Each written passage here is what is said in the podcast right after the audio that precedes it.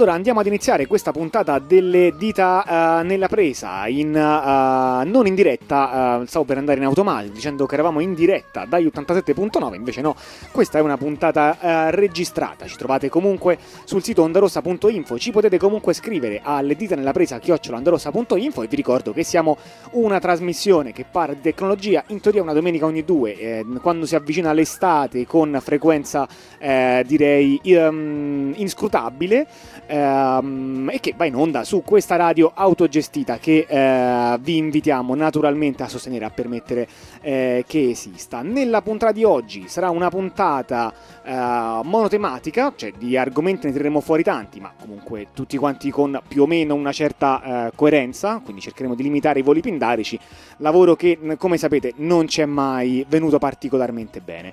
E nella puntata di oggi siamo qui con Strelka con cui eh, parleremo di eh, beh, parleremo di linguistica, parleremo di intelligenza artificiale e della creazione reale di quelli che in genere nel gergo giornalistico ma anche tecnico vengono chiamati eh, big data. Allora, intanto bentornata su questi microfoni.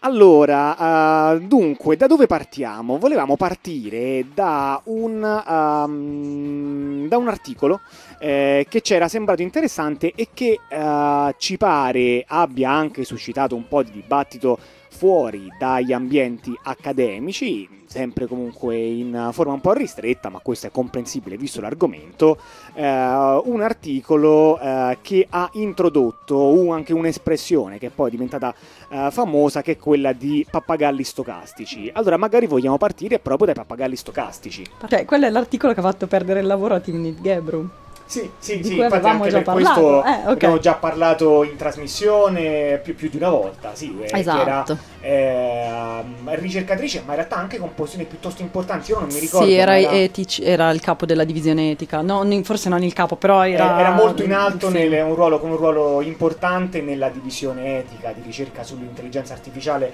eh, di Google, eh, una ehm, donna nera ehm, che eh, è stata licenziata per le sue posizioni, che è direi un manuale di che cosa vuol dire etica. Sì, esatto. Eh, Le è stato dato la possibilità, però, prima di rinunciare al lavoro che aveva fatto. eh. sì, Quindi, sì, è, è vero. Insomma, è vero. ritrattare tutto, ma va bene. E comunque, cos'è un pappagallo stocastico? Questa è un'espressione appunto che viene messa, cioè presentata in questo articolo che si riferisce all'idea ehm, di come, cioè in realtà parla del funzionamento dell'intelligenza artificiale generativa. Eh, quindi quando... Cioè, la- la- la- domanda a cui risponde è ehm, come, cioè, qua- pensiamo veramente che l'intelligenza artificiale produca linguaggio, di fatto, produca testi. Sì. Ehm, un pappagallo stocastico, cioè l'idea del pappagallo stocastico è che eh, quando noi abbiamo un modello di intelligenza artificiale che produce per noi dei testi, in realtà quello che questo modello sta facendo non è veramente comprendere quello che sta producendo, ma è riprodurre a pappagallino una serie di ehm, ehm, combinazioni statistiche e probabilistiche di quelle che sono le parole che potrebbero venire dopo ehm, quello che sta venendo detto. Sì, quindi c'è le cose che sembrano contestualmente eh, appropriate, ma eh, non, è- non c'è una comprensione vera. Ora, su cosa sia una comprensione vera quando si parla di una macchina, la questione potrebbe sembrare piuttosto astratta, no? Cioè, in Sì. fondo, mh, l'idea un po' antropocentrica, eh, ma eh, abbastanza anche comprensibile, è che le macchine comunque servono a delle funzioni e se le fanno, tutto il resto sono dettagli. Ma appunto, eh, sarà- eh, quella è un'astrazione, quella di parlare di comprensione semantica, eh, oppure no, che però ha degli effetti reali. Allora proviamo a dare eh, degli aneddoti di alcuni comportamenti problematici che sono venuti fuori dalle intelligenze artificiali. Naturalmente c'è anche una serie di contesti in cui il eh, comportamento, cioè il testo prodotto da queste intelligenze artificiali sembra eh, sorprendentemente accurato, ma Mhm. questi probabilmente li conoscete già se eh, non siete vissuti in una grotta fino a ieri, eh, perché ovviamente non si è parlato d'altro per mesi, e, e quindi invece facciamo qualche esempio che non solamente è negativo, quindi ci Mhm. permette di criticare, ma anche ci rivela eh, un po' de- dei problemi. Mhm. Eh, uno riguarda una eh, applicazione in cui stiamo utilizzando questo tipo di tecnologie per poter fare un servizio, diciamo, di eh, psicoterapia, Sì. eh, di supporto psicologico. Supporto forse più psicologico, adatto. forse più come anche. Ah, non so come dirlo in italiano. Counseling? Hotline? Crisis line? Penso che sia parola davvero, ma comunque diciamo il numero che tu puoi chiamare, per esempio, Sì. se hai ad esempio no, un momento in cui vuoi suicidarti vuoi parlare con una persona, eh, no, quindi Sì, sì, diciamo, la- appunto, l'idea di questa startup era quella di avere un uh, chatbot, un uh, robot di conversazione che potesse dare supporto a persone che si rivolgevano all'app per voler, uh, appunto, rivelando pensieri suicidi. Quindi l'idea mh, nella testa dei creatori dell'app era che tu come persona potevi scrivere uh, una, una serie di domande o rivelare appunto queste tue tendenze e l'app in teoria avrebbe dovuto farti coaching nell'abbandonare questa, ehm, questa decisione, quindi guidarti verso l'ab- l'abbandono della, ehm, cioè riportarti alla tranquillità e, e, e, mm, farti ripensare i tuoi piani. Eh, ovviamente, eh, cioè, per parlare di questo, l'app aveva bisogno, cioè per creare un agente conversazionale che potesse parlare dell'argomento, eh, l'app doveva essere eh, modellata su una serie di mh, testi che parlassero di questo, no? Quindi bisognava trovare un database di testi in cui ci fossero abbastanza termini per coprire eh, tutto il mondo di, eh, cioè di, di che cos'è poi fare il counseling ehm, ehm, a persone con tendenze suicide eh, e per farlo ehm, è stato preso un subreddit una comunità di Reddit eh, che era originariamente nata con intenzioni molto nobili di essere un posto dove la gente poteva confessare eh, i suoi propositi e non essere giudicati in ritorno, quindi di mh, comunque ricevere più o meno supporto dagli altri utenti, però in una maniera che eh, facesse capire che comunque cioè, è, è normale pensare a questo, comunque in alcuni contesti lo è, non c'è una dimensione di giudizio. certo. Eh, come tutto quello che succede su Reddit, a mio parere, è diventato velocemente una merda, eh, per cui eh, si è trasformato da questo mm, cioè, ambiente di supporto a un ambiente in cui la gente rispondeva fondamentalmente di- mh, incoraggiando le persone a commettere il suicidio, per cui eh, ricevevi post in cui la gente apriva, cioè scoperchiava eh, tutti i propri sentimenti e situazioni terribili nella sua vita e ricevevi commenti da altri utenti dicendo vabbè quando è che lo fai? Quindi sei ancora qua eccetera e eh, nel momento in cui questi sono diciamo le conversazioni su cui fai il training del modello vengono inserite all'interno di quest'app e l'app improvvisamente inizia a rispondere agli utenti che si rivolgono per ottenere aiuto ehm, con incoraggiamenti a commettere il suicidio. Sì, eh, quindi un, un caso, mh, come dire, che ci fa eh, capire molto bene quanto la selezione no, di che cosa mettiamo dentro eh, è, è quella che fa la differenza, perché di fatto questi modelli, essendo caratterizzati dall'apprendimento automatico, sono caratterizzati principalmente, ah, cioè anche degli altri aspetti tecnologici, ma la caratterizzazione di cosa ci andiamo a mettere dentro è davvero uno degli aspetti eh, cruciali. Ma e a questo punto quindi si potrebbe, uh, e, e, spesso poi si fa perché ovviamente la cosa sarà anche corretta, però comunque l'errore è, è interessante da notare, eh, che cosa si fa? Si va a togliere. Sì. E allora invece parliamo dei casi in cui si va a togliere quello che si chiama il filtering out, vabbè, semplicemente filtraggio, ma a volte le parole poi si, si codificano e così le ritroviamo nel, nel mondo accademico. Eh, che cos'è che si va a togliere? Eh, si, si, possono, si tolgono varie cose, no? Ci sono, famosamente c'è una lista che viene mantenuta, penso da GitHub, se non sbaglio, di termini che vengono considerati in lingua inglese, eh, termini osceni, inappropriati, bad words, eccetera. Ci sono anche altre lingue. Ci sono, altri, ci sono anche altre lingue in questa lista? No, no, Quella, no, no diciamo in generale nel mondo ci sono altre, altre lingue, però altre lingue. La, la, lista di GitHub è in inglese. Sì. Uh, però um, sì, quindi vabbè, le, cioè, di base nel senso le parolacce. Sì. Poi ovviamente alcune invece forse vengono a- a- ammesse, cioè c'è anche tutto un discorso interessante linguisticamente su cosa sono le parolacce, no? certo. come una cosa diventa una parolaccia oppure no. Um, poi ci sono i termini, um, cioè ci sono una serie di termini che non sono di per sé offensivi ma che si riferiscono magari a pratiche offensive, quindi tipo tutte le pratiche sessuali. Eh, tanti di questi termini vengono bannati perché vuoi evitare che ti vengano presi contenuti di pornografia. Sì. Um, e poi ci sono tutta una serie di termini che vanno nel cosiddetto gruppo degli slur, quindi gli insulti che Sì. ehm, sono insulti eh, derogatori ehm, riferiti a una categoria di persone, a una categoria sociale. Quindi, stupido non è stupido quello di cui stiamo parlando. No, stupido potrebbe andare in quello delle parole, pa- delle parolacce, però non Ma in quello, soft. ma forse troppo soft, però non potrebbe andare in, nella categoria degli slur. Sì, C'è un termine italiano per slur? insulto. Su- su- Beh, però è insulto basato solamente sulla tua identità allora sociale. no. Ah, No, non lo conosco. non- quantomeno. io non lo conosco.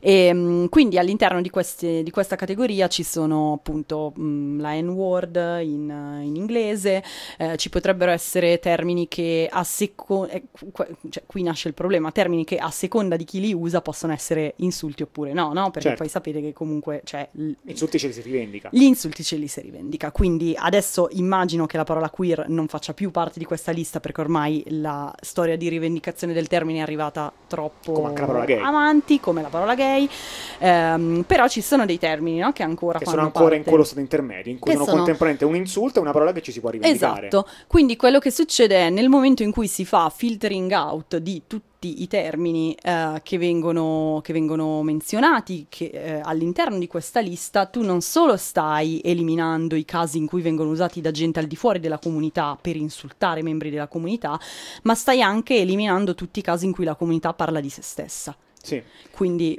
Quindi di fatto stai eliminando la comunità, non è che la elimini proprio del tutto, ma un po' sì, cioè la stai molto silenziando, Sì. sia nelle offese che riceve, sia nel modo in cui però invece si definisce. Sì, cioè n- non sei più interessato a vedere la maniera in cui in maniera endogamica si parlano. Ho detto endogamica, forse Hai detto non- endogamica, t'ho sentito, sì.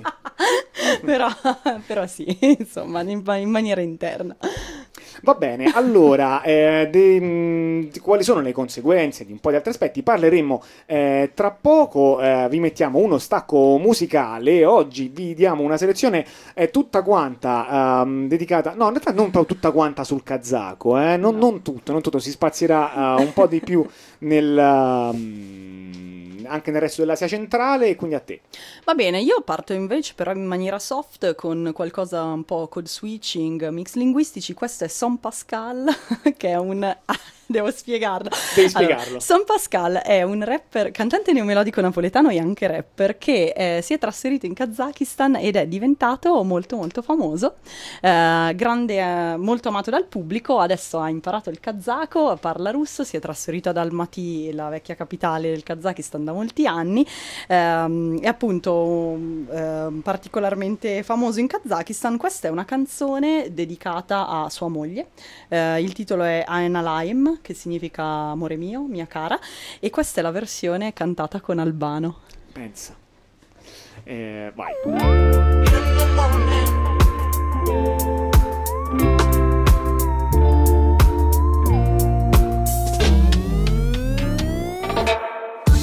In the morning, I'm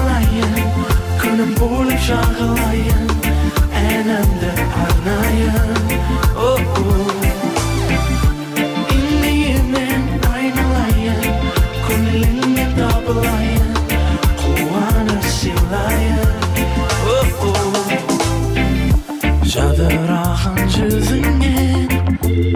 ай ай айналайын мөлдіреген көзіңнен ай ай айналайын балдай тәтті сөзіңнен ай ай айналайын бұтаққаным өзіңнен менің сенім бал бұл жайнаған кенжіккенім еркеле маған менің сенім жаным менің morning, I'm know I am. 그는 chocolate.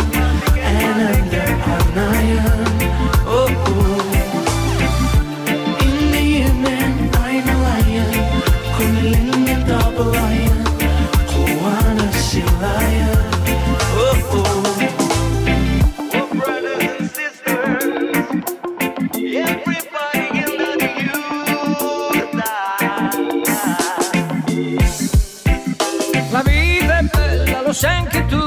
L'amore è grande, sempre di più. La vita è amore, vola nel blu. E far l'amore quel sogno in più. La vita è bella, lo sai anche tu. L'amore è grande, sempre di più. La vita è amore, vola nel blu. E far l'amore quel sogno in più. Ah,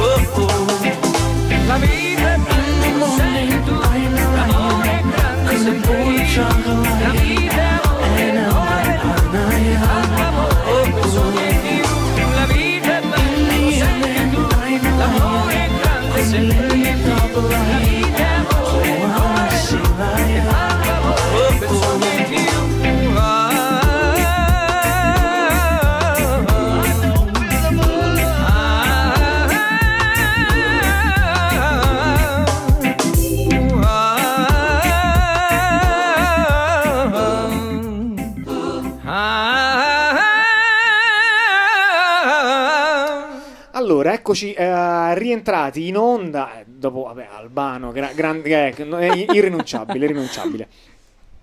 Allora, eh, parlavamo eh, quindi del... ah, forse è il caso anche di dirlo, l'articolo è della eh, Team Gebrut, che- di cui abbiamo parlato più volte, e di Bender. Emily Bender, sì, una professoressa di linguistica computazionale molto molto conosciuta. Eh, mi ricordi il titolo preciso? Tra l'altro, io soltanto il sottotitolo che è eh, Possono i modelli di linguaggio essere troppo grandi? Questo è tipo l'intero titolo perché all'inizio Ah, è soltanto pappagalli Ah, stocastici, possono essere i modelli troppo grandi.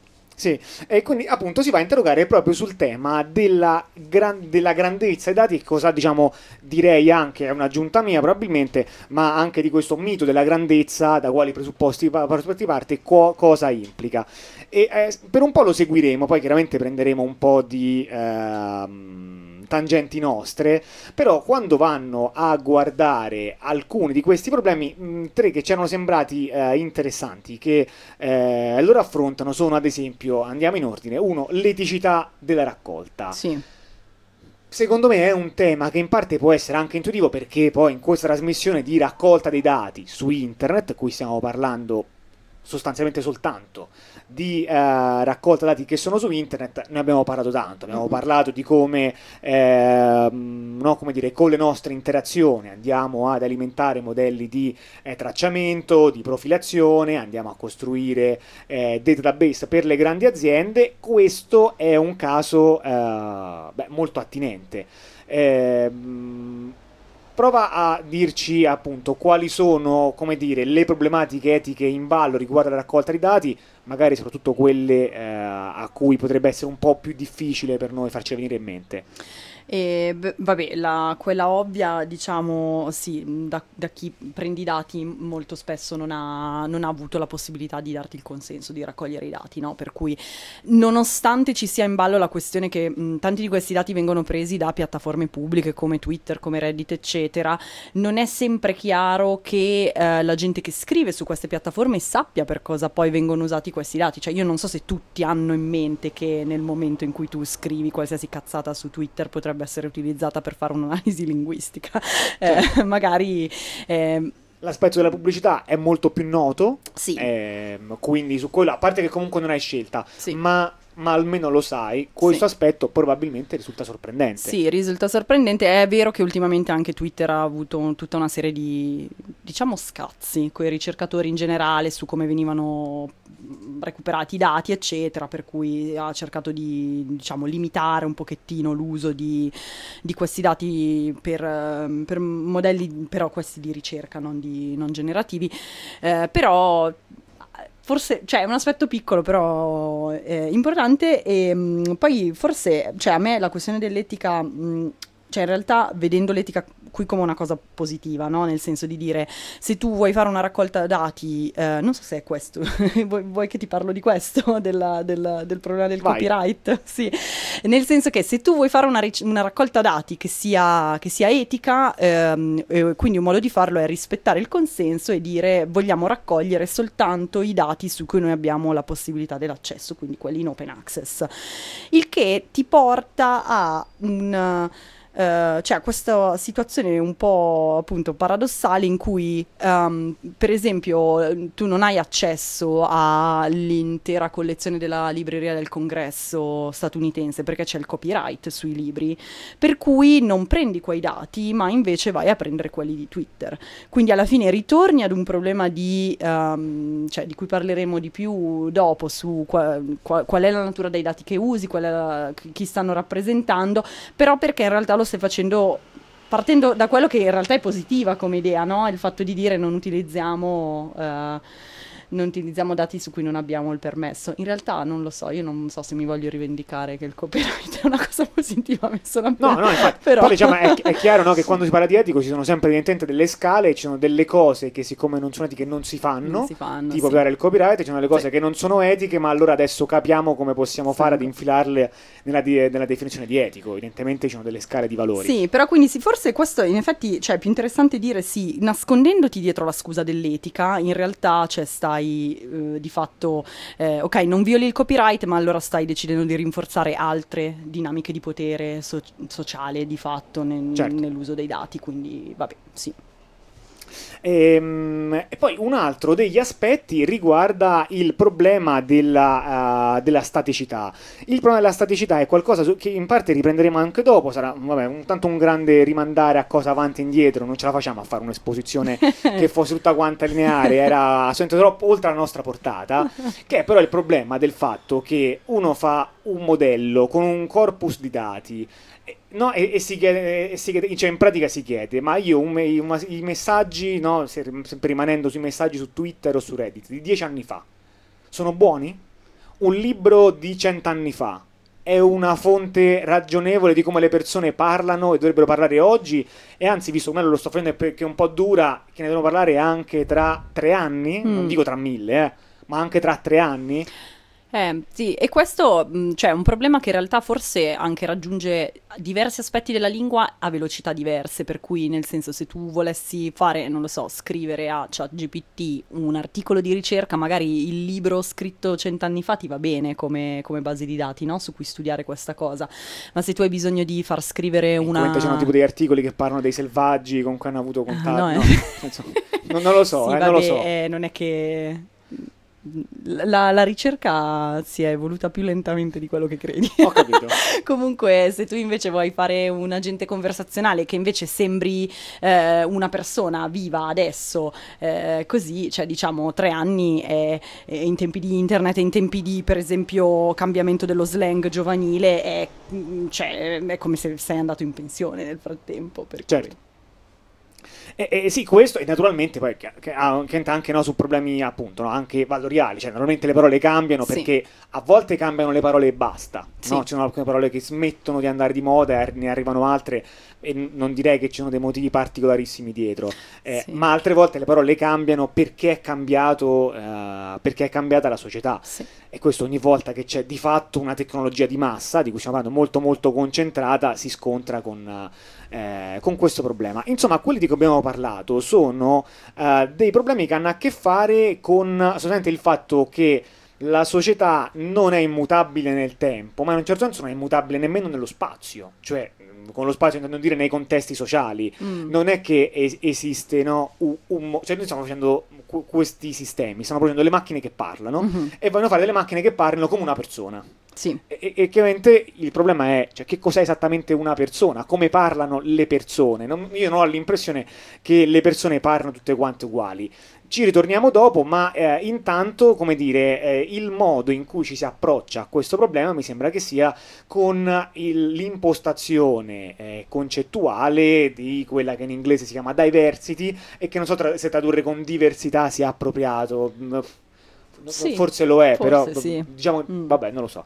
Eh, no, con, con la, con la varietà forse. eh, Sì, forse varietà. è Sì, però poh, non lo so, vabbè, diversità e varietà. qualcosa del genere. Però, insomma, di dire, ah, facciamo, cerchiamo di essere eh, sicuri che dentro questo corpus ci siano eh, gruppi diversi. Come facciamo a essere sicuri del fatto che non è che stiamo basando tutto quanto su come è scritta la letteratura italiana dell'Ottocento, ma che invece stiamo, stiamo rappresentando anche gruppi diversi? Beh, prendiamo più roba. Se noi prendiamo più roba, allora lì dentro ci troviamo tutto, no? Sì, e, e questo, cioè, forse stiamo anche tornando a questo è il punto centrale, è quello che dà la- il titolo all'articolo, no? La grande questione di la dimensione di questa quantità di dati eh, da sola ti dovrebbe garantire la diversità o comunque la varietà che ti interessa. Bisogna capire se questa cosa è vera o non lo è. Va Eh, bene, allora prendiamoci un'altra pausa e dopo, il, um, dopo la canzone eh, vediamo quanto questo, quanto questo è vero. Che ci metti? Cosa vi propongo? Allora, io vi propongo un gruppo di rap solo rap femminile, kazako. ehm, la canzone, se- loro si chiamano eh, Juzim. E la loro canzone si chiama Barim Baimin, che significa tipo la mia compagnia di amiche.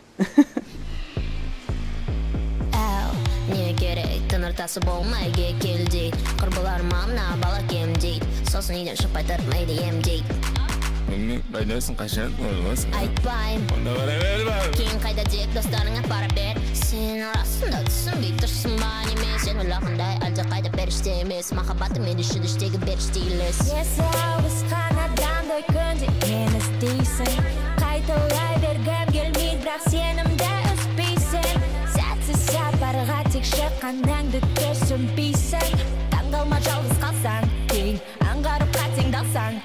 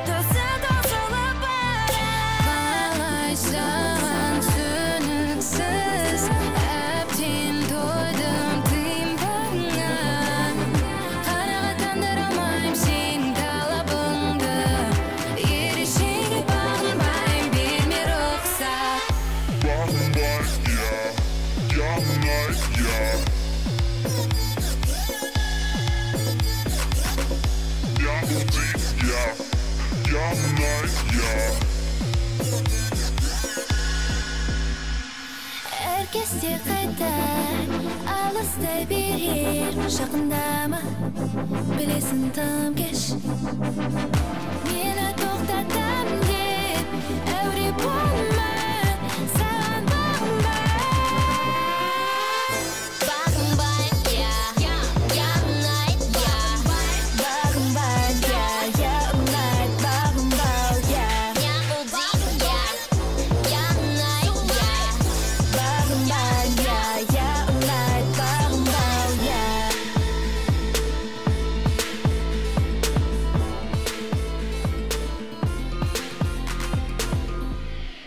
so se abbiamo mai fatto una puntata del- della presa con così tanti eh, stacchi musicali, eh, ma è solamente un effetto della, mm, del fatto che stiamo registrando. Non lo so se è un effetto di cosa, però sicuramente registrare è un'esperienza molto diversa. Vabbè, capiterà la prossima volta anche in cui potremo farlo eh, in onda.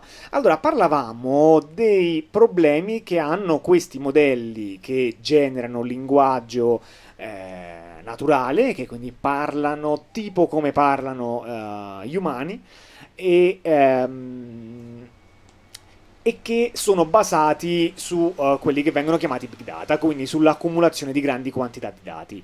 L'accumulazione di grandi quantità di dati viene considerata uno strumento semplice, efficace tecnologicamente alla portata per ottenere qualche cosa che sia che contenga tante strutture, perché la lingua è variegata e naturalmente per rappresentarla tutta in tutte le sue sfumature non basta il libro di grammatica che avevate alle elementari, no? E quindi raccogliamo più cose, questo è eh, l'approccio. Quali sono però i limiti di questa strategia? Allora, il primo limite è l'idea che, ehm, cioè, qui non è che stiamo raccogliendo tutto, in realtà, no? Qui stiamo raccogliendo tutto quello che è possibile su internet. Quindi la prima domanda, che forse, forse è banale per voi, voi vi occupate di questo magari, no? Però, ehm, cioè voi all'edita della presa dico, ehm, chi contribuisce a internet? Eh, banalmente, uno dei due problemi è chi ha accesso a internet, per cui chi si può permettere di avere... Se non avete internet, non allora avete- quello che voi dite nella vita reale non è su internet. Esatto, e quindi non è importante per ChatGPT. Sì, Cioè, quindi non siete delle non- persone proprio vere. Esatto, Ehm, ma anche poi chi ha accesso, ehm, cioè a- chi ha accesso a quali siti, no? Cioè quindi hai accesso a Reddit, cioè banalmente al- alcuni tipi di accesso possono essere mutuati dal fatto che voi riusciate a parlare o meno un'altra lingua, cioè conosciate una lingua straniera o meno, abbiate il tempo di fare queste cose, se volete eh, modificare Wikipedia dovete avere il tempo di farlo, dovete avere le tecnologie per farlo. E l'educazione più o meno per l'educazione farlo. per farlo.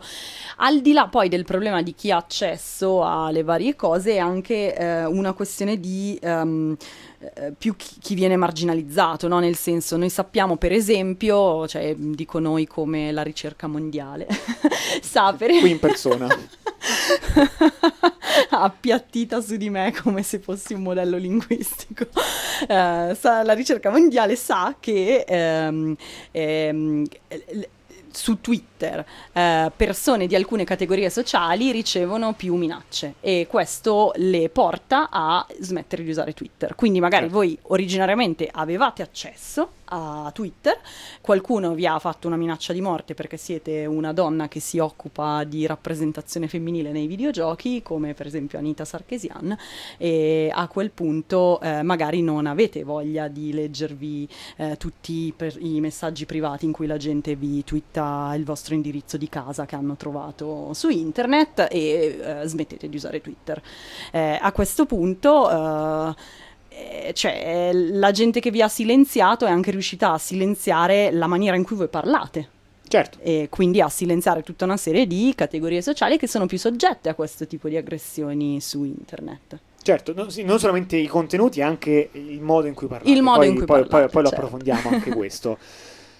Ehm, E, poi appunto no, c'è anche la questione appunto del togliere dalle basi dati, l'abbiamo accennato anche prima, no? però anche questo è eh, sempre, cioè come dire, si parte no, in queste accumulazioni di basi di dati dal prendere tutto ciò che c'è su internet e mano a mano in realtà si, eh, poi si va a togliere. Che cosa si toglie? Si toglie ciò che già si toglie diciamo, da internet da sé, Mm. ma si toglie anche quello che in qualche modo non è centrale. Eh, nell'articolo, ecco, devo dire, tra l'altro mi ha sorpreso. Io immaginavo che persone che lavorano per compagnie che hanno dei motori di ricerca, Mm, quindi che sostanzialmente hanno già un indice di tutto il web, sì. quando devono fare un big data per capire come parlano, cioè per capire come parlano, per riprodurre qualcosa che parli inglese bene, Sì. utilizzasse tutto quanto quello che aveva da parte, no? Nel senso, se, se il concetto è butta tutto più è meglio, io tanta roba, ce la uso tutta. Ehm, E invece in realtà no. tutto no.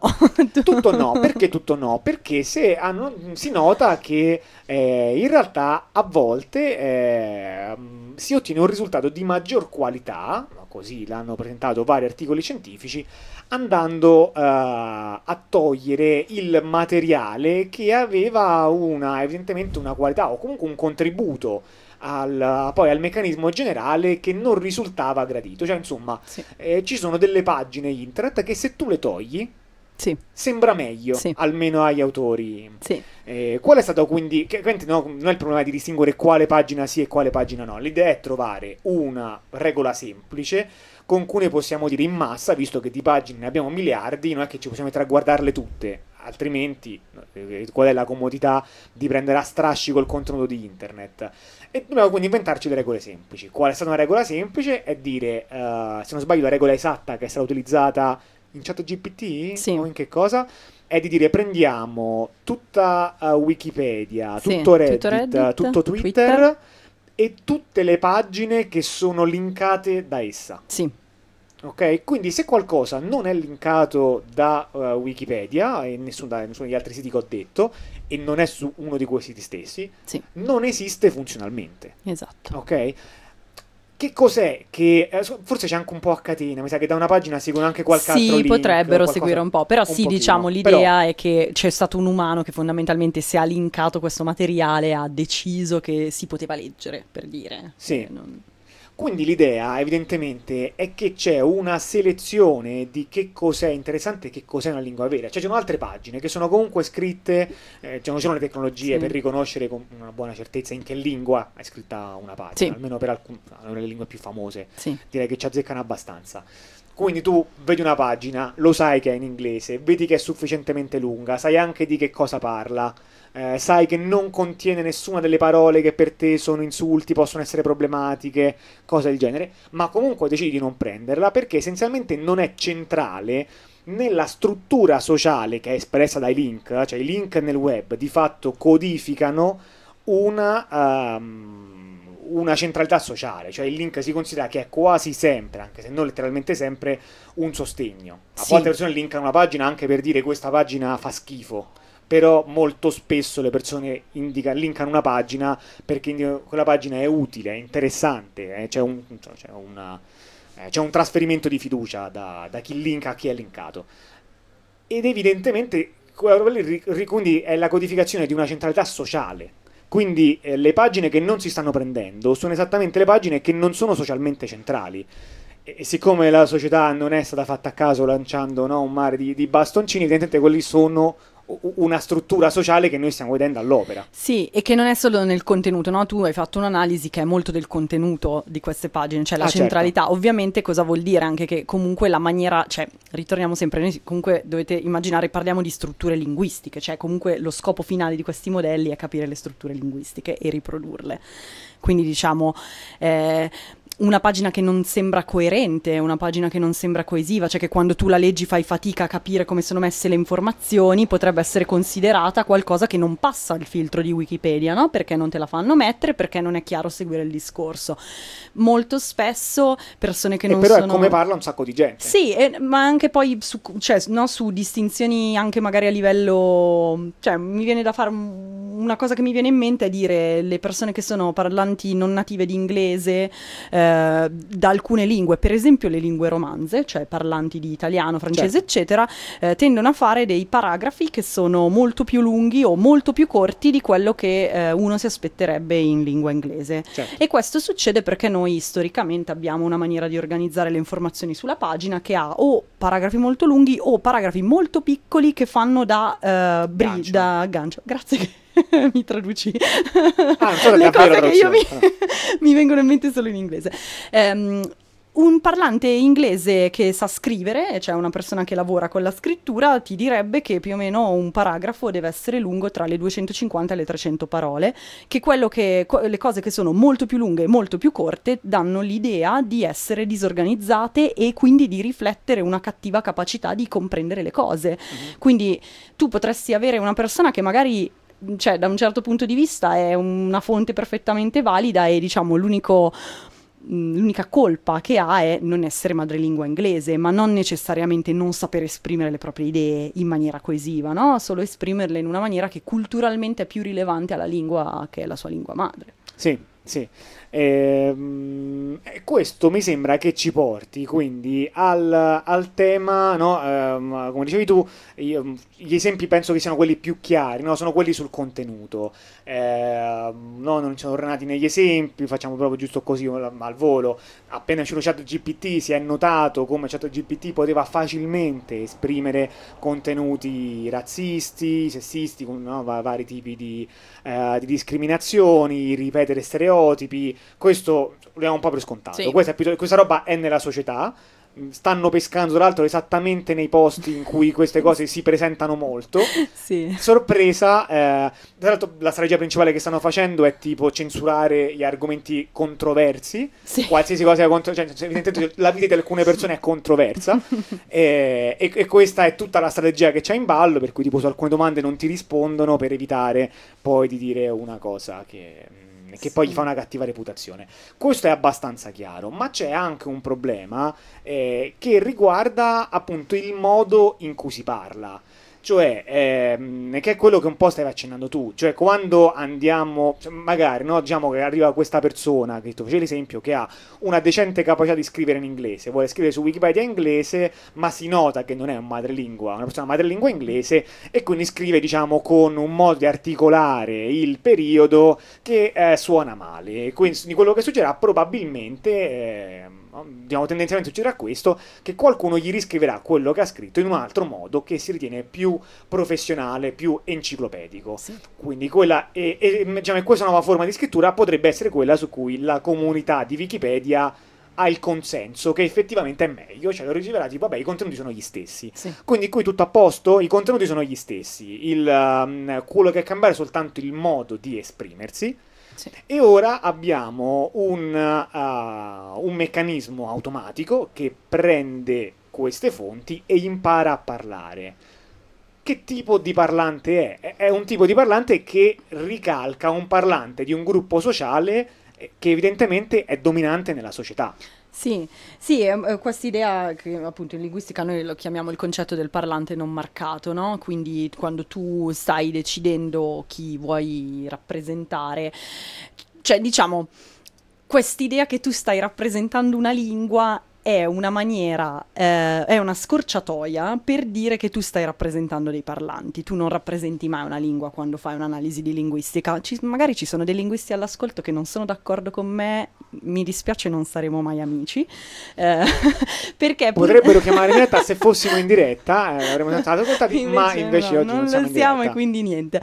Perché eh, nel senso comunque la lingua è un, un elemento sociale, cioè se non siete dell'idea che la lingua serve per la comunicazione, appunto eh, mi dispiace, non, non- non sono- non- non- non siamo amici. Ehm, e quindi quando si decide come rappresentare una lingua, in realtà quello che noi stiamo decidendo realmente è chi ha il diritto di essere rappresentato, cioè noi, mm, quindi quali modi di parlare nella società vogliamo rappresentare, quali sono considerati quelli giusti e quali sono considerati quelli giusti chiaramente sono una conseguenza della struttura di potere sociale all'interno ehm, appunto della, della società.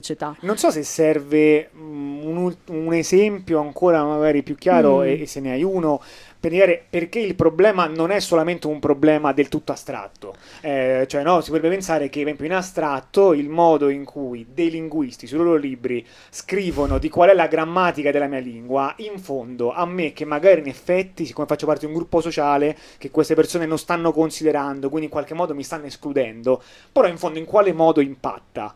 Cioè poi sulla mia esperienza concreta, come contribuisce alla marginalizzazione del mio gruppo. Eh, più che il caso generale, forse è interessante parlarne nel caso di cui stiamo parlando, cioè quello in cui questa conoscenza non rimane chiusa dentro a dei, a, a dei libri, ma produce anche qualche cosa. È letteralmente generativa, è quel Sì. contenuto, eh, no, mi sembra che riproduce, eh, come dire, Sì. un'idea di validità dei, dei gruppi sociali. Magari lo sa dire meglio di Beh, me. sì, nel senso un pochino, cioè si collega anche all'idea di come fai il filtering out, forse questo, no? Nel senso, se tu decidi, per esempio, che non vuoi mai utilizzare la parola queer perché tu pensi che sia un insulto, ogni volta che tu hai qualcuno che invece lo utilizza o in maniera riappropriativa oppure anche per, eh, f- cioè magari sollevare delle questioni, dico, no? Si potrebbe fare anche magari con altri termini, non lo so, so- soprattutto anche con pratiche sessuali, secondo me è un'altra cosa che succede. Certo. Cioè, se tu decidi di eliminare tutta questa serie di cose, tu hai deciso di eliminare fondamentalmente la- l'esperienza di vita di queste persone da eh, il, il pool. Eh, per quale E motivo? quindi lei poi è anche eliminata da quello che diciamo dall'estero della macchina, cioè alla Sì, fine avrai da- da chat. GPT Certo. non parlerà mai così. Certo, ed è il motivo per cui noi vediamo che questa cosa ha le discriminazioni di genere, per esempio. Cioè, se tu elimini il parlato, la maniera in cui parlano alcune persone, eh, non hai il caso in cui, per esempio, sei in grado di associare alcune, alcune ehm, professioni alle donne.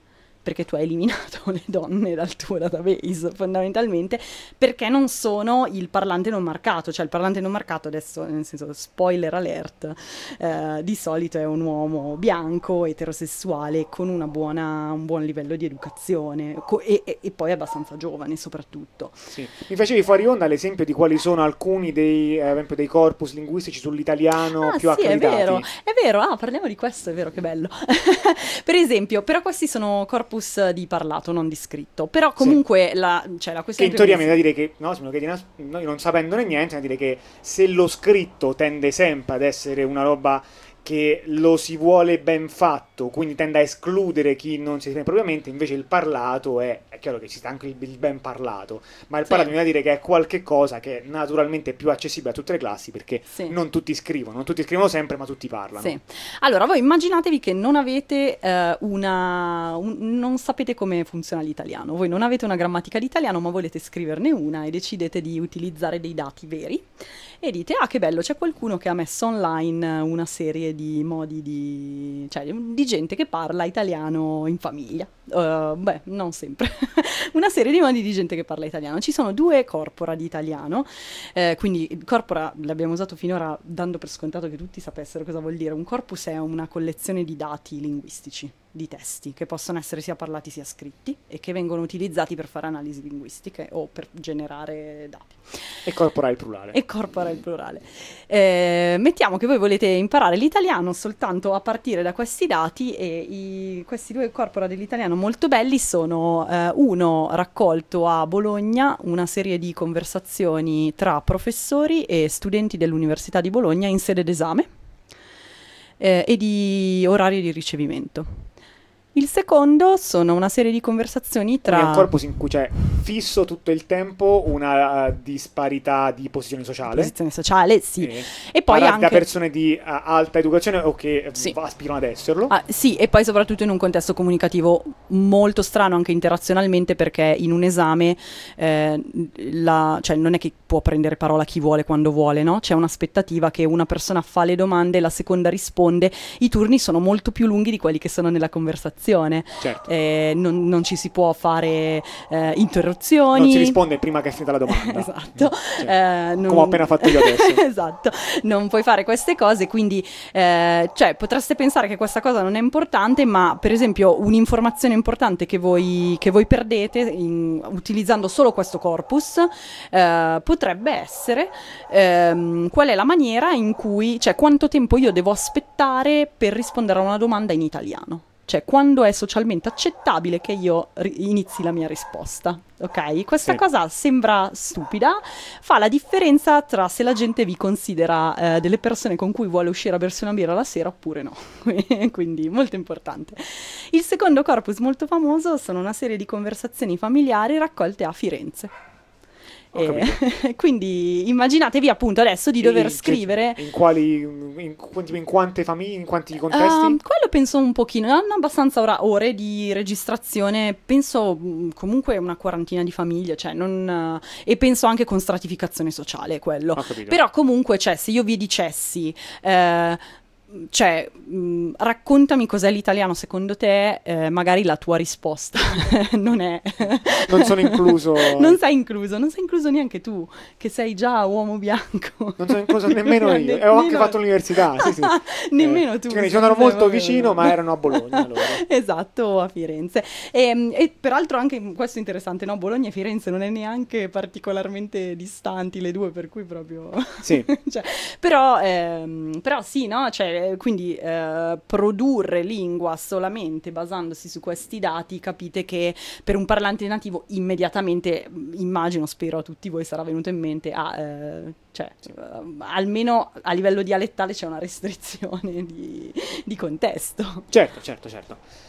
E, dai, mettiamo un altro stacco musicale. Eh, cosa ci proponi? Allora, io propongo adesso invece una, una canzone un po' più tradizionale, però in eh, versione elettronica. Di, il gruppo si chiama ehm, Kenjebek Nurdoldai. No, eh, questo è l'autore in realtà, sì. Kenjebek Nurdoldai è il leader di questo gruppo. La canzone si chiama Kosinin Moldironai, che vuol dire eh, ragazza dagli occhi della primavera, ed è una canzone tradizionale kazaka.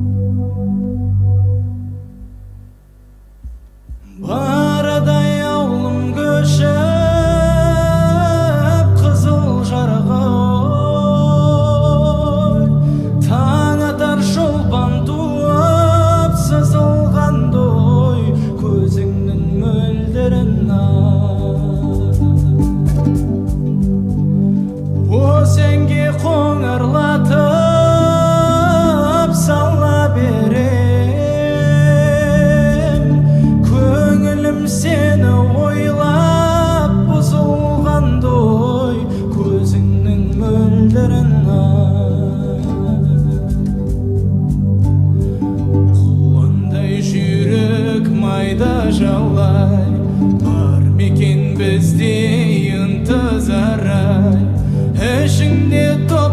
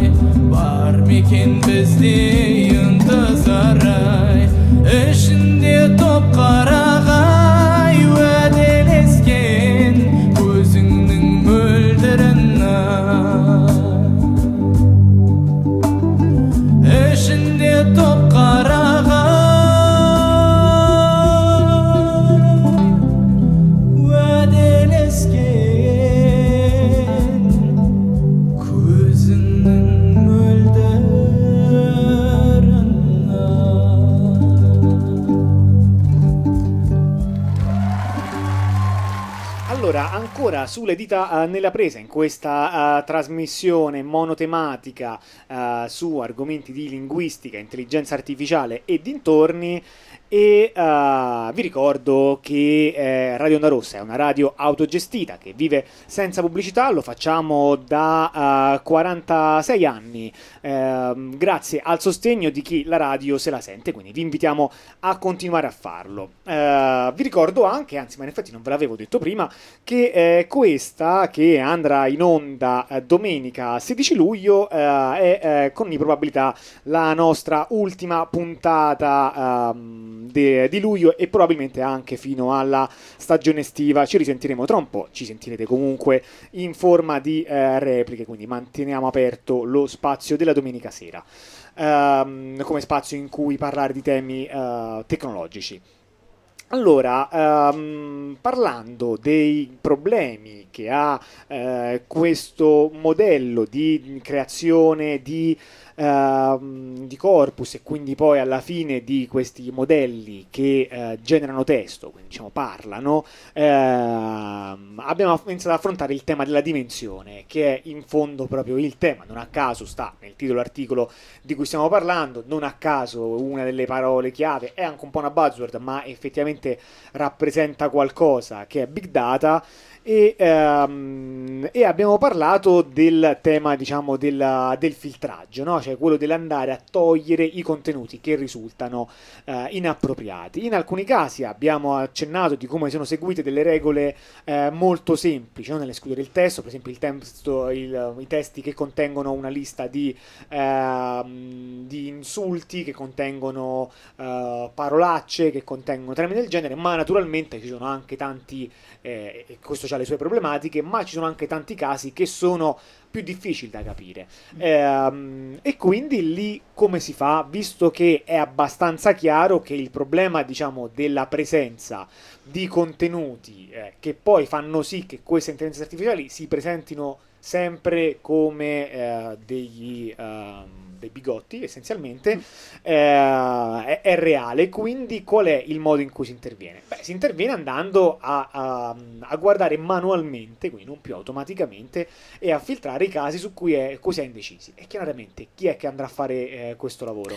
Eh, devono essere persone madrelingua prima di tutto, non si può far fare a dei non madrelingua perché vuoi essere sicuro che le persone capiscano tutte le accezioni del, del caso, Ehm, però è anche, cioè, diciamo, oggettivamente un lavoro non, non divertente, non bello da fare.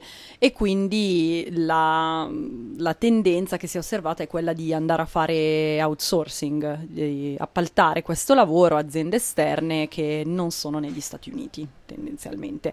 Quindi dove sono i posti dove si parla inglese che non sono negli Stati Uniti che possono essere sfruttati tutte le ex colonie dell'impero britannico.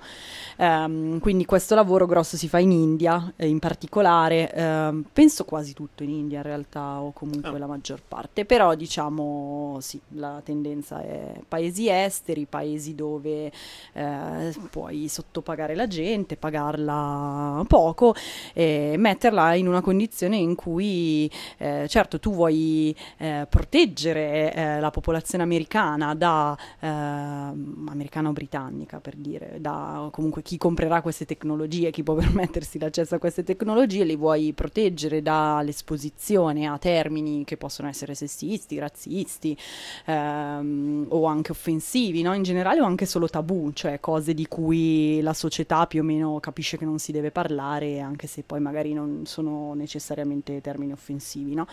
Ehm, e però eh, lo fai al prezzo di invece esporre questa gente a livello quotidiano per 8-12 ore al giorno. Certo, e, questo viene poi in fondo, eh, ci torniamo anche tra poco, eh, cioè nel senso uno potrebbe dire che cioè, è brutto ma è inevitabile, no? Cioè nel senso è tutto quanto che o, o non lo facciamo affatto e quindi ci teniamo un modello terribile, oppure non facciamo i modelli mh, generativi, oppure qualcuno il linguaggio lo dovrà filtrare. Ma il punto è che questa cosa va filtrata perché si sta pescando eh, nel torbido. Co- Questo poi è in fondo uno dei motivi ehm, eh, fondamentali. Comunque, eh, l'articolo che, che in parte stiamo, stiamo seguendo, ma abbiamo aggi- aggiunto varie divagazioni, non, non ringraziateci troppo per Abbiamo questo. fatto l'esegesi dell'articolo con commentari a parte. Sì, vabbè, non a parte, non Non l'abbiamo parte. infilato dentro, così non se ne accorgeranno mai. Eh, non come i casi in cui nella traduzione si, si fanno le proprie modifiche preferite.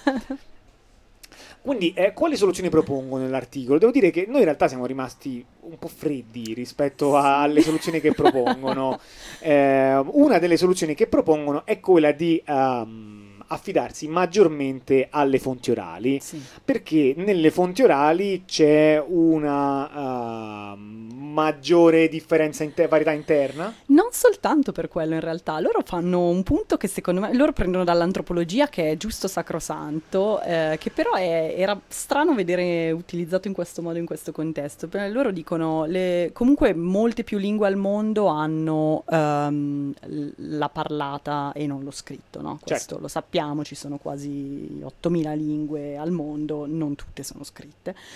Ehm, ma anche l'orale è molto più usato nella, nella Certo. vita quotidiana. Quindi ehm, utilizzare la forma parlata è, ehm, eh, eh, significa ridurre la visione coloniale su una lingua.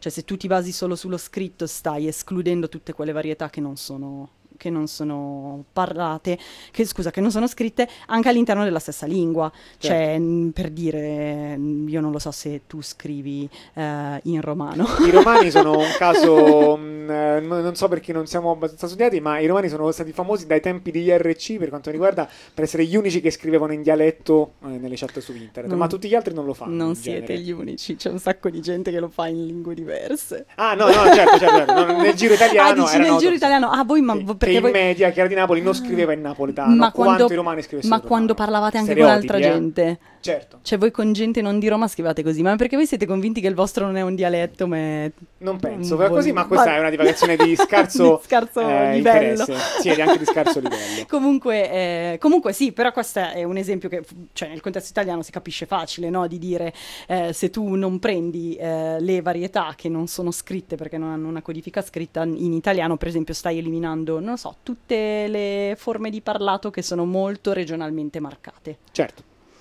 Eh, quindi l'idea è torniamo al- all'orale, torniamo, tor- to- torniamo all'anticolonialismo del, del parlato originario. Eh, però questa cosa cioè, arriva con dei problemi, secondo me dei problemi che non sono tanto dei problemi forse teorici, nel senso che sì, ci sono tanti motivi anche per, credo, valorizzare il parlato sopra lo scritto. Ehm, però un pochino mi sembra una proposta fatta da gente che forse non ha idea di cosa vuol dire lavorare con i dati di parlato. Nel senso che Tu dici non è così semplice prendere il parlato e infilarlo, Eh, eh, ne- trasformarlo in scritto, perché Esatto. se lo mettiamo in un corpus va trascritto. Esatto, cioè il primo problema è che questo parlato va trascritto da qualcuno. E problema banale è quanto tempo ci vuole a trascrivere una conversazione. Adesso io, fa- io tras- è capitato. ti è capitato? Qua- Sì. Sai quanto tempo ci metti a fare Troppo. un minuto? Eh, perché io so i miei tempi per Ah, fare... no, no, non ho dovuto fare così tanto da misurarmelo. Eh, ok, Più di io- un minuto. eh, sì, sicuramente. no, sicuramente. Io, vabbè, poi io uso un sistema di trascrizione particolare, però per darvi un'idea, io per trascrivere un minuto di conversazione in italiano ci metto un'ora e mezza di lavoro. Per cui eh, comunque servono tante ore di conversazione, o co- più che di conversazione di, diciamo, di, magari di monologhi per questo, però diciamo anche con i monologhi, insomma, si puoi andare sotto, ma non di così tanto. Quindi il primo problema mi verrebbe da dire è un dispendio enorme di tempo e quindi anche di risorse economiche, no? Perché hai bisogno di contrattare molta gente per fare questo tipo di lavoro. Ehm, e poi però secondo me c'è anche un problema che è leggermente più sofisticato che- a cui però tanta gente che non si occupa di lavorare col parlato non pensa, che comunque c'è quest'idea che tu prendi il parlato e lo scrivi, ma cos'è che scrivi? Cioè nel parlato ci sono tante mh, per dinamiche. esatto, ci sono tante dinamiche, voi non mi avete vista, io nel momento in cui stavo pianificando cosa dire dopo ho alzato lo sguardo al cielo e ho guardato un punto de- Ah, del muro, pause, ho no? fatto Cioè- una pausa e eh, ho cercato di pensare nella mia mente cosa stavo facendo. Cioè questa è una... Capita di ehm, accavallarsi, no? Quindi Capita di fare overlap, di interrompersi, di avere quello che si chiamano disfluenze, quindi cose tipo ehm, così. Eh, non è chiaro come trascrivere queste cose, non è banale e non è banale neanche scegliere cosa trascrivere, quindi voi trascrivereste delle pause? Se ci sono pause molto lunghe, eh, le trascrivete oppure no? Eh, alcune persone vi direbbero no, perché tu stai solo trascrivendo il segnale, sì, il segnale audio fondamentalmente. Io vi dico, in una conversazione la pausa ha un valore interazionale, cioè in una conversazione se parlate con degli amici con cui vi trovate che è normale che vi interrompete a vicenda quando parlate, avere improvvisamente una pausa di un secondo segnala che c'è un problema, cioè c'è un problema interazionale, Eh, questa cosa è rilevante. Ehm, e quindi quello che viene da dire a me è eh, mi sembra che l'idea di usare il parlato non è necessariamente un problema, mh, ci sono tante buone ragioni, però è uno spostare il problema della rappresentazione dei dati avanti di uno step. Cioè lo, lo- lo mandi solo più lontano, cioè tu assumi che comunque qualcuno ti darà questi dati trascritti, ma come è stata fatta la trascrizione dei dati è cioè, determina la qualità dei dati che tu hai, no? Quindi se, se stiamo sempre considerando la questione di eh, spazzatura dentro, spazzatura fuori, eh, cioè mh, l'idea che se tu dai dati di merda a un modello statistico, il modello statistico può solo venire male, eh, allora cioè, eh, decidere come trascrivere un pezzo di parlato vuol dire eh, dare delle, delle impostazioni, delle imposizioni teoriche alla lingua e quindi eh, di fatto stai semplicemente facendo uno step in più. Certo, e, poi c'è, eh, no, proprio per quello che tu hai detto, no, si intuisce come dovendo poi alla fine monetizzare tutto quanto, ehm, cioè, se per eh, trascrivere un minuto ci vuole un'ora e mezza, ma anche se ci vuole un quarto d'ora, eh, voi capite che produrre queste trascrizioni evidentemente deve essere molto costoso. In, in tanti, eh, da tanti punti di vista, no? Senso è costoso in termini di lavoro e quindi in termini di paga del lavoro, veramente costoso anche in termini poi di codifica, eh, di tutto quanto, in tempi in cui si può ottenere no, un, un buon corpus eh, di partenza con cui fare questo. E a meno che non, possiamo, non stiate assumendo che qualcuno ha il budget infinito da destinare a questi progetti, cosa che non è, allora vuol dire che a parità di budget, se uno segue una tecnica più costosa, otterrà un corpus più piccolo. E le tecnologie attuali sembrano comunque eh, dirci, cioè quelle tecnologie funzionano per quello che stiamo osservando quando ci metti dentro comunque tante tante cose. Eh sì, perché comunque queste tecnologie, nel senso, dato che il modello non impara a parlare, no? Il modello impara una serie di probabilità sulla lingua. Quindi il modello calcola statisticamente cos'è più probabile che venga in una determinata posizione. Quindi eh, tu vuoi dargli più casi possibile perché eh, più casi gli dai, più è facile estrarre la statistica su cosa viene detto. E quindi hai anche il problema che cose che magari sono molto poco frequenti, questo penso che sia più il problema, no? Perché se tu hai un corpus piccolo, trend che sono molto evidenti sono facili da estrarre, quindi quelli li impari, ma i casi che non sono molto frequenti sono quelli su cui tu hai bisogno di avere tanti dati, perché i casi poco frequenti, a meno che tu non li metti apposta, eh, a- allora li perdi. Certo, certo. Ehm, vai, Eh, sì, giu- giusto, giusto. Vogliamo fare una pausa? Vai. Allora io propongo, eh, questa volta andiamo in Mongolia, dai, cambiamo un pochino. io propongo una canzone degli Who. Non, ehm, non quelli britannici. No, sono un gruppo eh, di metal mongolo che però fa metal con il canto di gola tradizionale mongolo e questa è una loro canzone che hanno scritto, penso per la, solonna- la colonna sonora, la colonna musica, eh, come ho imparato su Radio Wombat, del film di Gengis Khan e si chiama This is Mongol. Buon ascolto.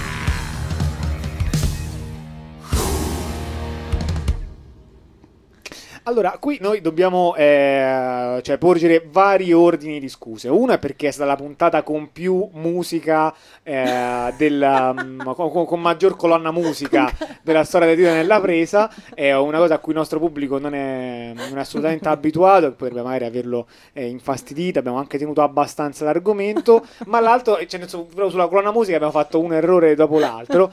Pare che non è chiaro che davvero sta cosa della colonna musica poi sia vera, vera, vera. Io me la rivendico, è stato detto su Radio Wombat. Quindi diciamo che dei parlanti italofoni l'hanno detto, Hanno quindi è vero. Però l'abbiamo cercata poi su Google e non l'abbiamo trovata. Però abbiamo appena detto che Beh, Google esatto. sovrarappresenta eh, gruppi dominanti, quindi co- che c'entra quello che Se dice Google? Io sono convinta che nella trasmissione sulle musiche nei film la prima puntata avesse spiegato la differenza tra colonna sonora e colonna musica. Ho capito. E, e noi quindi Magari insomma, controlleremo. Magari. vabbè. Andremo a controllare tutti i libri di cinema in nostro possesso eh, perché cosa è vera, ma ecco, diciamo, noi vi prepariamo. Ecco, non ve la rivendete subito, che poi ci scommettete con gli amici, poi alla fine No, perdete e no, ve la prendete esatto. con voi. Anzi, fateci sapere se è vera. Fa- Fatelo sapere a te, non a me, che io non... Sì, voi scriveteci alla nella presa chiocciolandarossa.info ehm, leggeremo sicuramente le email. Ehm, fatti eh, queste importantissime precisazioni, è il momento di arrivare verso la fine degli, eh, degli argomenti della puntata, ehm, una puntata dedicata a big data e linguistica e cosiddetta intelligenza artificiale. E mm, come dire, ma sul, ehm, sul paradigma del big data, no? Qui se- sembra che un sacco di eh, problemi e anche un sacco di soluzioni apparentemente vengono proprio da questo approccio. Cioè abbiamo capito che il problema del fatto che c'è tantissimo contenuto problematico viene dal fatto che si pesca in uno dei posti forse peggiori dove si potrebbe pescare, un posto di grande omogeneità e di eh, quindi n- non particolarmente rappresentativo di come si parla davvero nel mondo. Un posto in cui vengono espressi contenuti problematici che poi eh, altre persone si devono sorbire affinché non se ne debbano sorbire i clienti di, di queste piattaforme.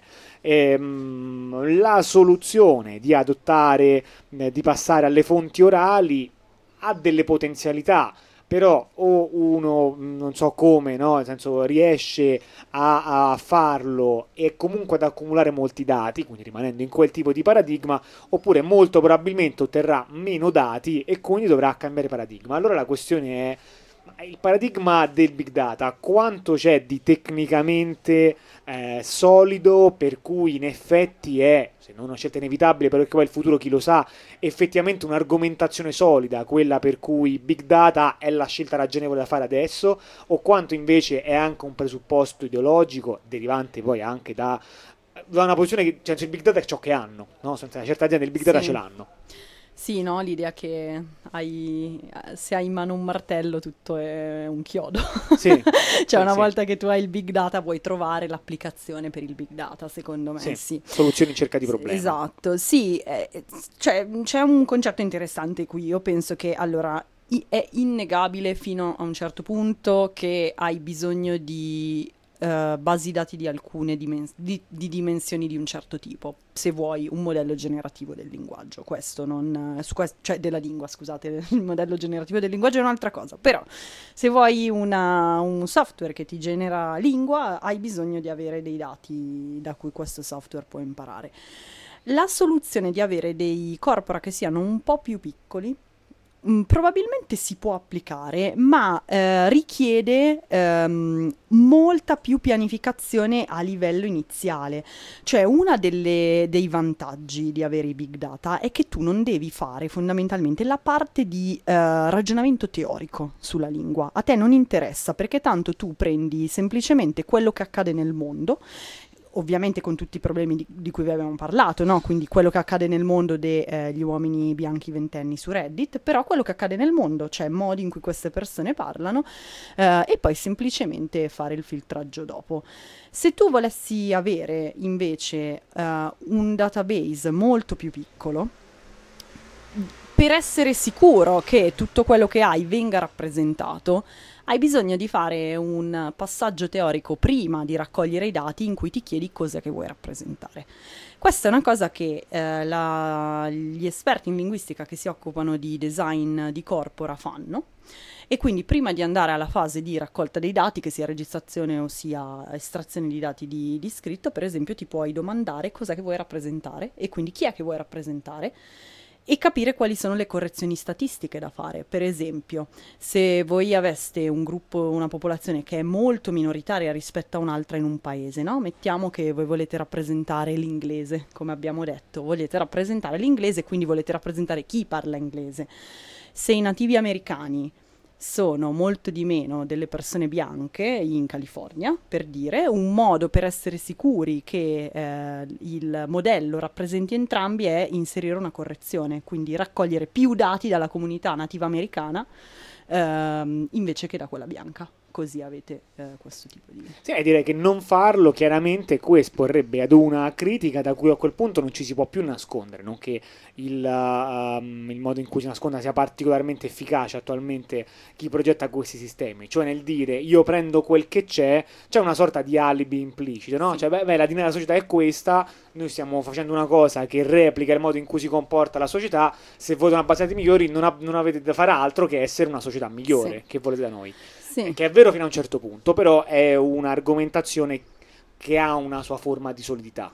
Sì, sì, sicuramente, però appunto, mh, cioè, una- appunto, questa idea di usare i big data per me, eh, cioè però arrivando al problema dal punto di vista linguistico, no? Non dal punto di vista di chi fa per esempio natural language processing, cioè per me è un po' un problema di... eh, cioè una scorciatoia, Eh, tu non vuoi fare la riflessione teorica su chi stai rappresentando, quindi prendi quello che c'è, punto. Facendo finta che non ci sarà il problema dopo quando eh, chiaramente, cioè comunque questi, ogni, no, anche, anche i modelli statistici sono, so- sono la conseguenza di teorie. La teoria, cioè quello che questa gente, molta di questa gente, poi ovviamente non tutti, non voglio dire, però eh, un pochino sembra uscire no, da, da questa idea che tu puoi far finta che la tua scienza è oggettiva, rappresentante della realtà e non stai facendo teoria, quando invece stai facendo una teoria e la tua teoria è dire la rappresentazione e il bilanciamento dei dati non è importante. Certo. Ehm, ci sono appunto, quindi bisogna ampliare probabilmente se tu volessi fare un corpus più piccolo tutta la fase di planning iniziale in cui ehm, devi anche scegliere probabilmente quali sono i generi che vuoi rappresentare, cioè vogliamo rappresentare Wikipedia, vogliamo rappresentare Twitter, vogliamo rappresentare Reddit? Oppure i blog eh, degli anni 2000, eh, MySpace, romanzi. i romanzi, cioè si può fare tutto, si può scegliere che alcune cose non ci interessano, però si devono fare delle scelte e ovviamente fare le scelte è complicato perché fare le scelte ti espone alle critiche, no? Più in là. Ehm, e, E rende anche forse più palesi no, quelli che sono i, i moventi. Sì. Cioè, in tutto questo non abbiamo mai affrontato il tema, non perché non ci sia venuto in mente, del chiedersi, ma proprio in generale, cioè l'IA generativa, ma è una cosa di cui la società sente il valore per cui eh, va fatta meglio, oppure la si sta facendo solamente perché è un prodotto di mercato e, e quindi, come dire, raff- mh, far meglio questo prodotto di mercato ha un'importanza fino a un certo punto. La domanda cioè, mh, ha comunque no, una sua importanza, quindi vabbè, un po' la stiamo dribblando, ma sicuramente la domanda è legittima. Ehm, ma eh, diciamo che eh, è, è verosimile che chi la sta facendo questa cosa la sta facendo chiaramente per dei motivi degli interessi di mercato e per dei progetti specifici che probabilmente ha in mente di, di farci. È vero che l'applicazione è un po' generica, ma verosimilmente si sa qualcuno sa quali sono le applicazioni più o meno redditizie probabilmente, quindi quali sono le direzioni in cui interessa davvero andare di più. È chiaro che quando si va a fare una teoria, questo poi è difficile che non, che non si capisca molto bene. In genere, quando vai a fare una teoria si capisce benissimo eh, quali sono i tuoi obiettivi, mentre invece questi sono anche dei modi in cui Sì. si può dire no, ma questa è ricerca generale, Sì. poi ha tante applicazioni. Sì, poi nel senso ci sono anche assunzioni teoriche dietro queste cose di cui noi non abbiamo parlato adesso perché non volevamo eh, annoiarvi a morte. Ma ci siamo comunque riusciti. Ma ci siamo riusciti, però eh, diciamo anche no, quest'idea cioè se tu pensi che la lingua non è importante eh, al di fuori di se stessa, cioè che l'unica cosa che a te interessa della lingua è la struttura che poi puoi riutilizzare per creare delle parole, quindi che tutto quello che ti importa è come statisticamente queste cose si combinano. E allora a questo punto non devi neanche più farti questi ragionamenti, nel senso hai tolto tutto il valore sociale e interazionale dalla lingua, hai deciso che non si riferisce a niente al di fuori di se stessa, va bene così. E co- cose che tu dici che eh, sembrano come sembrare sembrare immagino da parte di chi ascolta un po' un argomento fantoccio no? Cioè, praticamente nessuno ha mai detto eh, niente del genere Eh, E- i- e- eh, e poi- invece? eh, ok. invece in linguistica si è detto svariate volte. No, ehm, sì, se siete persone che non studiano linguistica, non vi siete rovinati la vita da questo punto di vista, magari da altri, eh, però non, non avete, eh, diciamo, affinità con questi tipi di discussioni filosofiche, può sembrare abbastanza ovvio pensare che la lingua è uno strumento di comunicazione e magari questa è la prima volta che lo sentite, in linguistica questo non è ovvio. Eh, e questa è una posizione che esiste, questo appunto di dire, ehm, cioè la lingua è una combinazione di oggetti, eh, che sono verbi, proposizioni, nomi, eccetera, eh, e non si riferiscono a cose nella società, sono semplicemente degli oggetti che vengono combinati eh, seguendo dei pattern statistici. Questo tipo di idea di visione della lingua è un'idea che si presta molto bene a ehm, creare questo tipo di modelli, ma anche a trattare i dati che sono presi in questi tipi di modelli in questo modo, di dire appunto a noi non è che ci interessa veramente eh, eh, che cosa ci fa la gente, no? Coi, coi post di Reddit, a noi non è che ci interessa veramente che la gente sta suggerendo a qualcuno di suicidarsi, a noi ci interessa eh, quando stai formando la frase allora vai a suicidarti, lo stai facendo nel modo giusto? È grammaticalmente corretto? E quindi, cioè, questo secondo me, poi appunto, ripeto, magari è molto astratto come ragionamento per chi non si occupa di questo, però stiamo dicendo cos'è che è importante per noi dell'interazione umana. E la risposta è sai mettere i verbi al posto giusto. Sì, sì, è, è chiaro che se uh, come dire, eh, in questo modo si deresponsabilizza, solamente nonostante le critiche che abbiamo fatto su, eh, sull'idea che eh, fuori c'è un concerto, ma è impressionante. comunque, ma come si fa a fare radio così? Va bene, sul, eh, sul fatto che eh, costruire i corpus in una certa maniera poi crea dei problemi reali nella società, si basa sull'assunto che evidentemente poi questa comunicazione ha, ha dei rimandi ed è un gioco di rimandi continuo con, eh, con la vita delle persone. Mi sento anche Secondo, di dire del- delle ovvietà, no? Però secondo te se prendessero questa puntata per basarci un modello, siamo riusciti a essere abbastanza Orale. incoerenti? ci siamo accavallati in continuazione. Secondo Poi me avete no. quella roba di colonna musica che eh, suppongo confusissima. eh, è Poi abbiamo fatto anche cambiamento di codici linguistici perché c'è stata musica in kazako per...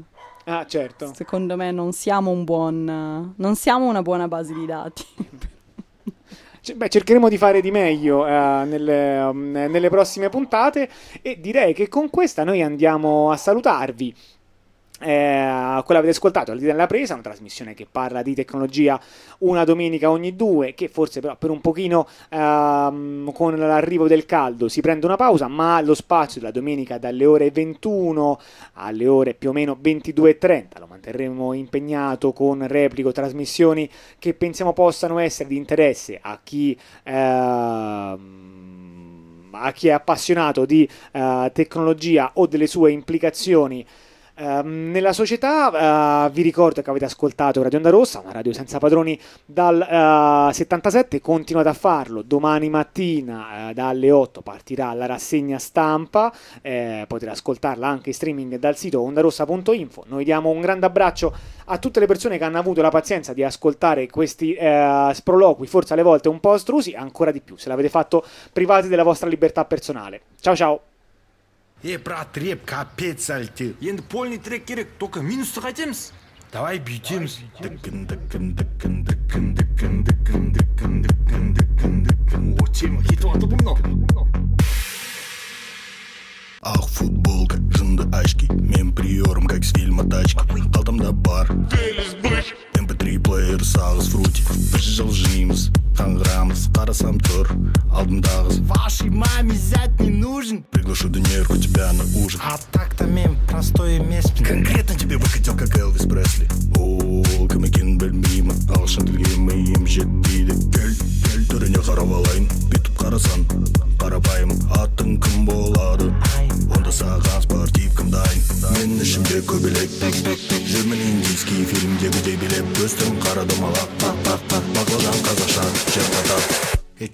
қайдан боласың шымкент шымкенттің қыздары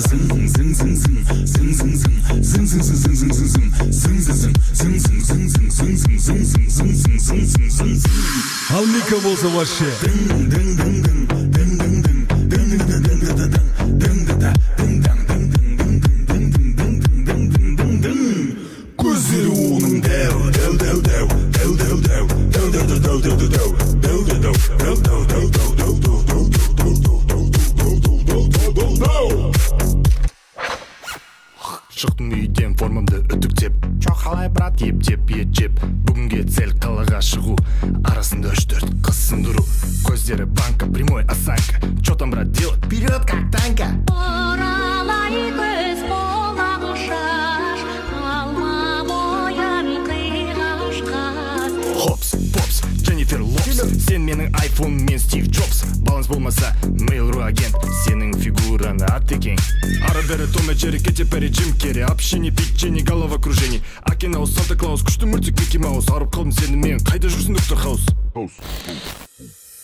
сердце жүрек лопата күрек сүйіп комсен лоу кек чебурек любовь махаббат шоколад шоколад ты моя нюша нұртас қайрат ей че там вообще қайдан боласың ақтау ақтаудың қыздары